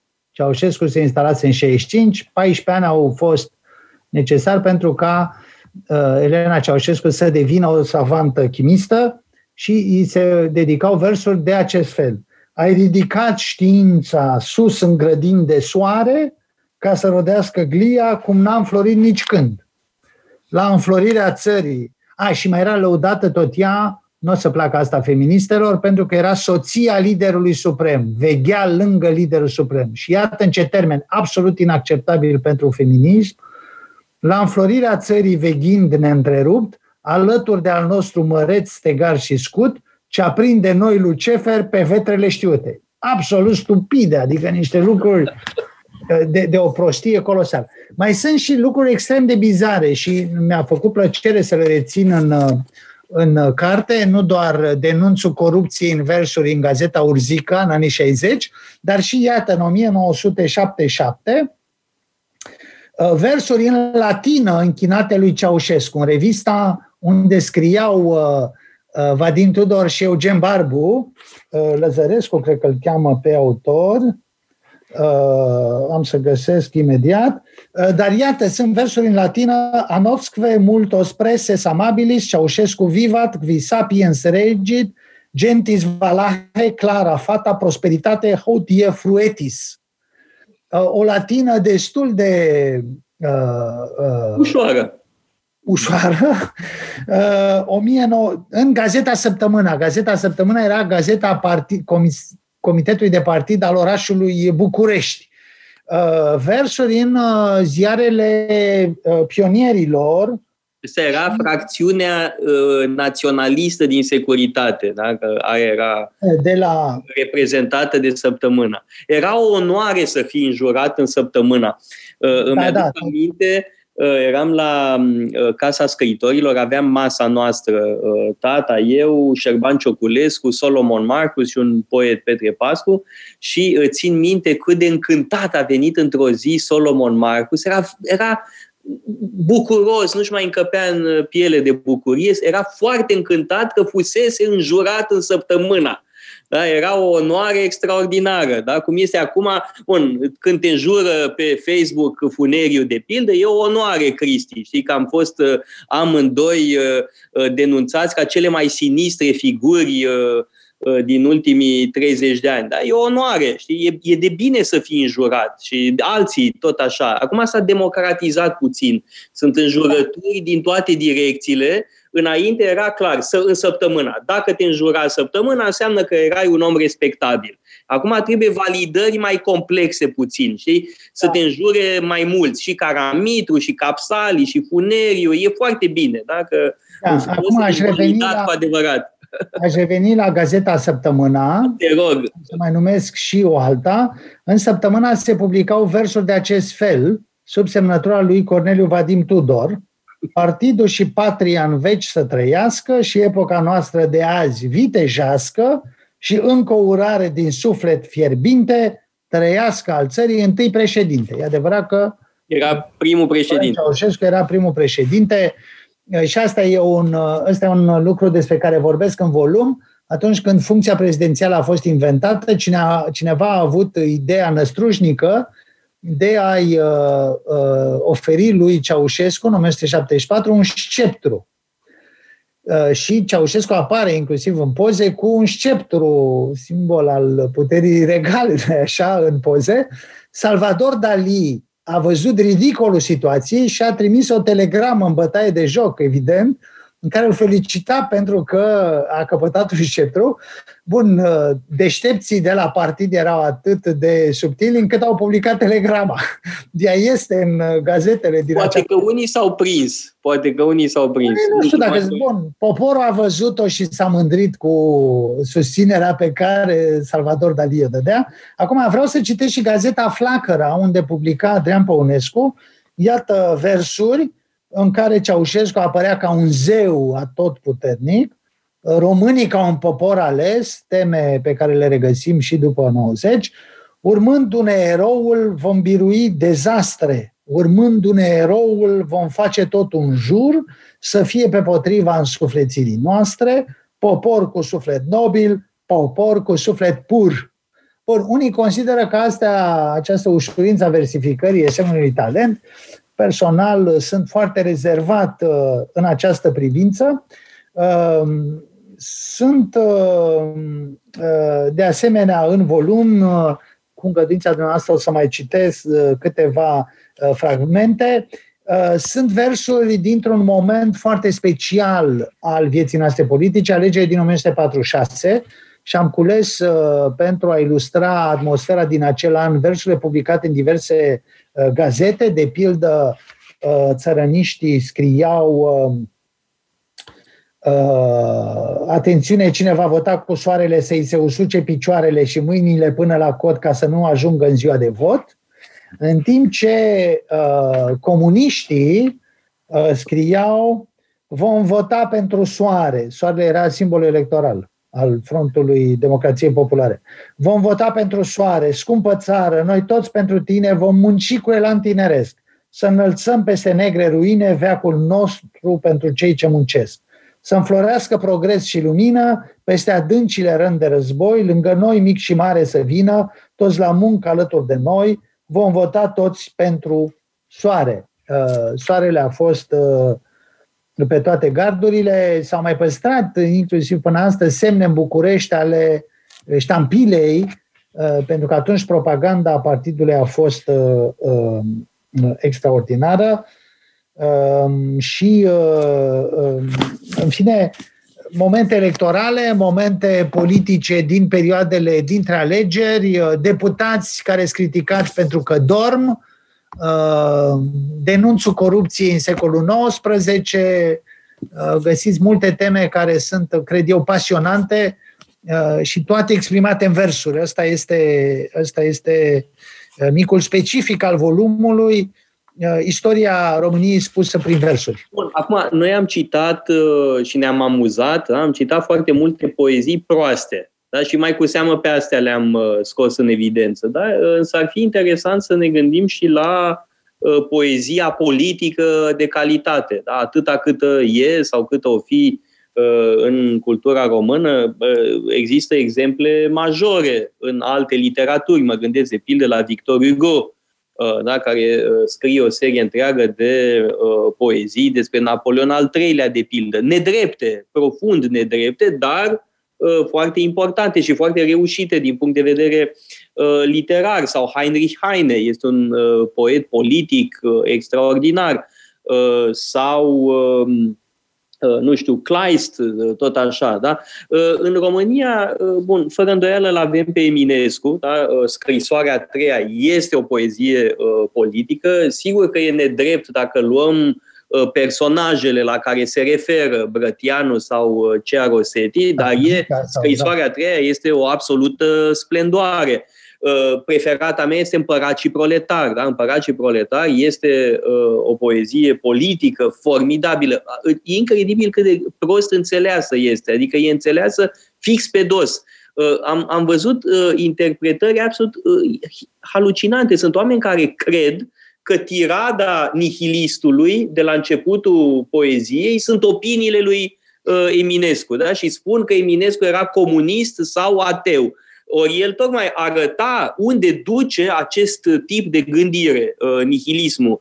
Uh, cred că Împărat și Proletar este uh, o capodoperă a poeziei politice. E una dintre cele mai frumoase pe care le știu. Acum, nu dau seama în ce măsură avem alte exemple comparabile ulterior. Poate Goga, într-o anumită fază, Uh, dar nu sunt așa sigur. Dar nu, nu e aceeași complexitate a reflexiei politice, pentru că la, la Eminescu, în Împărat și Proletar, avem de-a face și cu o gândire politică articulată. Da? Este vorba de uh, poezia unui om care făcea jurnalism uh, politic uh, și făcea un jurnalism politic de foarte bună calitate. Uh, Cristi Preda și cu mine am avut o, o mică discuție mai de mult, acum nu știu câți ani, peste 20 de ani, despre uh, Uh, gândirea politică uh, a lui Eminescu. Îți spun de nu-mi dau seama uh, dacă în literatura română mai avem înălțimi comparabile. Sigur că avem, avem poezie politică de, de bună calitate, chiar dacă pe o anumită dimensiune foarte cultivată de altfel de manuale școlare, Alexandrii, de pildă, cu poezia uh, închinată eroismului uh, ostașilor, avem... Dar nu e același lucru, Cristi. Da, poezia, da, știu, știu, știu, că este altceva. Da, vreau să dau ceva. Avem o voce extrem de interesantă, foarte importantă pentru multe lucruri bune din cultura română și din politica, spune, Iacob Negruții. Iacob Negruții este autorul unor versuri extraordinare, satire, Uh, care, dincolo de rolul pe care l-a jucat el în, în, cercul, uh, în cercul junimii și în, uh, în publicarea convorbirilor literare, fac din el un, un autor foarte expresiv. Viața politică din, din România din anii 1870, 1880 și așa mai departe, nu poate fi înțeleasă fără convorbirile literare pe de-o parte și fără, pe de altă parte, felul în care cineva ca Iacob Negruții le pune în versuri, nu doar în, uh, nu doar în proză. Cum știm, uh, Iacob Negruții a lăsat și uh, mărturii, mărturii, memorii extrem de da, Amintirile de la junime. Da, exact. Dar iată de pildă cât de frumos exprima pe un ton satiric, pentru că satira uh, e uh, extrem de, de prezentă în contextul, uh, în contextul politicii. Iată cum vorbea despre avocați, într-un paradoxal elogiu al avocaților implicați în politică. Sunt oameni, dar aceștia sunt vrednici de jelit, ce astea adevărul de plin nu le admit. Ce zic advocații din fire condamnați a fi în vecie, în minte și suflet încurcați, ca lor entuziasmul de împricinați plătite și a lor principii astăzi restrânse, mâini lărgite, cu încetul le tâmpește a dreptului simțire ce are fără studiu chiar cea mai simplă fire. E, e, e una dintre satirele lui uh, Negruții și aș recomanda oricui să citească uh, satirele uh, acestui mare autor, care vorbește cu un soi de căldură sufletească extraordinară despre viața noastră publică, despre uh, oamenii care au făcut-o în secolul XIX, într-un mod pe care astăzi îl nesocotim. Uh, uh, aș vrea să facem mai mult pentru memoria celor care în secolul XIX au făcut politică. Eu cred că sunt încă modele care ne inspiră, care pot inspira inclusiv pe oamenii noi din politică. Oamenii noi nu cred că citesc foarte mult. Dar fi care oameni noi? Oameni noi, avem tot felul de oameni noi acum. Da, sunt mai multe tipuri avem de oameni. oameni noi care sperie, să fim sinceri și de asta. Da. Uh, hai să facem o scurtă uh, pauză publicitară și apoi să reluăm pentru concluziile finale și înainte de a ne lua uh, la revedere. Deci o scurtă pauză publicitară acum și revenim rapid. Metope. Emisiune realizată prin amabilitatea Fundației Casa Paleologu.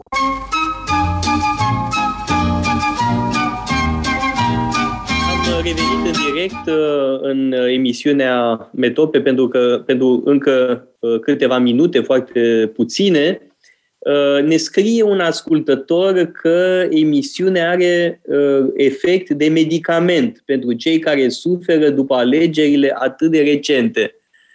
Cred că asta ar putea fi o concluzie pentru discuția noastră și mă bucur că, dacă este adevărat, Uh, te vedeam, uh, Cristi, uh, râzând înainte în pauză și bănuiesc că ai mai găsit ceva pe final, ceva amuzant. Da, acum medicament probabil după alegeri pentru psd și nevoie că ei le-au pierdut alegerile. Mă rog, au câștigat ca da, numărul de Bun, acum au pierdut controlul asupra majorității. Noi de 8 ani și 8 luni am avut niște majorități controlate de psd Așa e. Uh, Iohannis are, președinte Iohannis are în sfârșit posibilitatea de a lucra cu o majoritate care e, uh, e prietenoasă și vom avea o nouă configurație politică în în fine, dar e bine dacă avem medicamente și pentru psd e bine dacă... Ascultătoarea respectivă sigur nu este... E bun, acum, în fine... Mie mi-a rămas din potrivă am impresia că este cam dezolată că a intrat aur în Parlament. Da, mă rog, asta este. Uite, mie mi-a rămas gândul la poezioara în latină. Îi aștept pe reprezentanții dacilor liberi să facă o poezioare și în dacă. Aștept da, să da, da, revie această linie. Iată propuneri. Iată propuneri. Generalul Chelaru poate să compună acum, o pentru... poezie în getodacă. Da, acum dacă ne-au fost și alte concluzii, nu pot să trag concluzii decât tot uh, cu niște versuri. Uh, și am ales niște versuri dintr-o gazetă pe care trebuia să o numim, e vorba de gazeta Furnica. Ea a jucat un rol extraordinar în, uh, în uh, lumea noastră politică, ea a găzduit uh, desene fabuloase și articole comice și versuri nemaipomenite. Și iată un mic fragment dintr-o poezie din 1907 în care era deplâns un candidat. Tocmai s-au, s-au terminat alegeri și la noi. Furnica deplângea un candidat care spunea autorul versurilor e obligat să facă de-a lungul campaniei conversații cu necunoscuți sau cu unii pe care am mai văzut, să întrebe ce fac copiii, cum merge comerțul, Știu uh, ai vreun lot, zice, Uh, și să ceară un vot. Lot rimează cu vot. Dar iată cum, uh, cum e deplânsă soarta candidatului, care, uh, spunea autorul din Furnica, trebuie să bea mult în campanie și să dea de băut altora pe banii lui. Candidatul intră în cârciumă ordinare, stă prost cu stomacul, dar în cotronare și bea la poșircă cu agenți haihui, și întreg județul bea pe contul lui. Dar asta nu e nimic. Portretul candidatului e fabulos și dați-mi voie să citez aceste versuri. Ce face omul în campanie? Suntem în 1907. Candidatul este dator să pronunțe sute de discursuri, solemn să anunțe, reforme mărețe, să făgăduiască, plebe nesătule sacul cu grăunțe, slujbe sinecuri, burse avansări, să promită popii saci cu lumânări, să repare școala, să facă un spital, să mute pe moașă într-un alt local, bărbați să găsească fetelor sărace, tingirile toate să aibă capace, Pe scurt, candidatul este strict dator ca să fericească întregul popor. Asta îmi permite să uh, menționez faptul că Tiranul cu nas mare și cu suflet foarte mic e continuarea unei cărți pe care am scris-o în urmă cu un deceniu și care se chema Românii fericiți, în care e vorba despre felul în care politica din România a căutat să-i fericească pe uh, români. Versurile ne spun într-un alt fel, vă recomand să citiți acest volum de la Polidom. Da, și eu vă îndemn uh, același lucru. Mulțumesc foarte mult, uh, Cristi, mulțumesc, Răzvan. Uh, ne revedem uh, săptămâna viitoare, tot așa, la ora 1, la Metope. Metope. Emisiune realizată prin amabilitatea Fundației Casa Paleologu.